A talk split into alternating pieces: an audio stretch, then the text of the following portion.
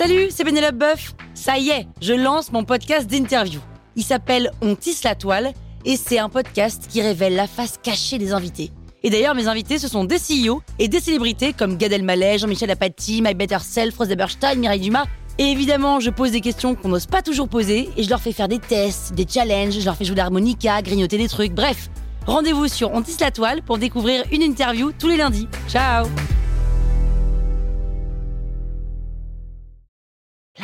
Sur écoute. Salut, c'est Caroline Jurado. Vous avez envie de capter la crypto? Vous êtes au bon endroit. Un épisode par jour et vous aurez fait le tour. Vous allez devenir riche. Power Angels.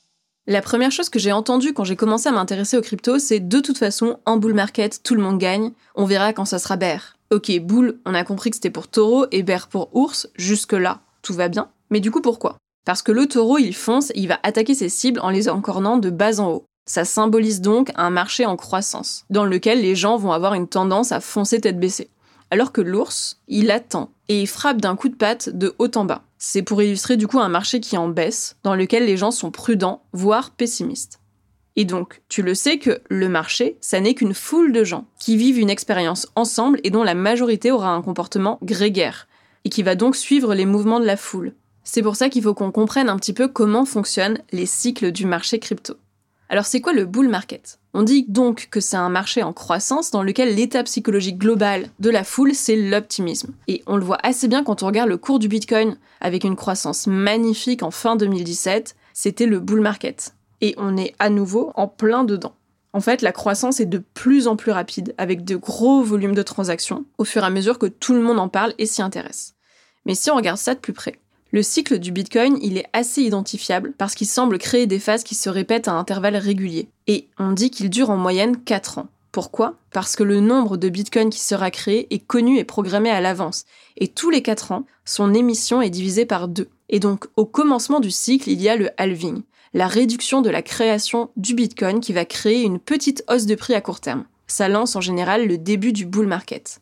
Ensuite, il y a le all-time high, le prix du Bitcoin augmente et il finit par dépasser le prix le plus haut qu'il a eu jusqu'alors. Ça enclenche le début d'une surmédiatisation du sujet. Tout le monde s'y intéresse et en achète, donc le prix ne fait qu'augmenter. C'est la période du bull run. Et ensuite, on passe dans la partie des profits et sorties.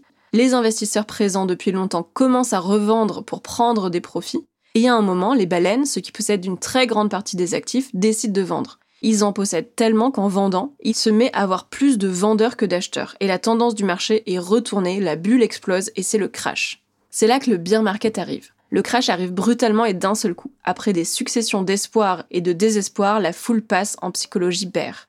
Elle fuit le marché car elle a perdu confiance en sa croissance. Les volumes de transactions diminuent, les prix ont chuté. Moi j'aime bien cette comparaison, mais si le bull market c'est une soirée, le bear market c'est le lendemain de soirée.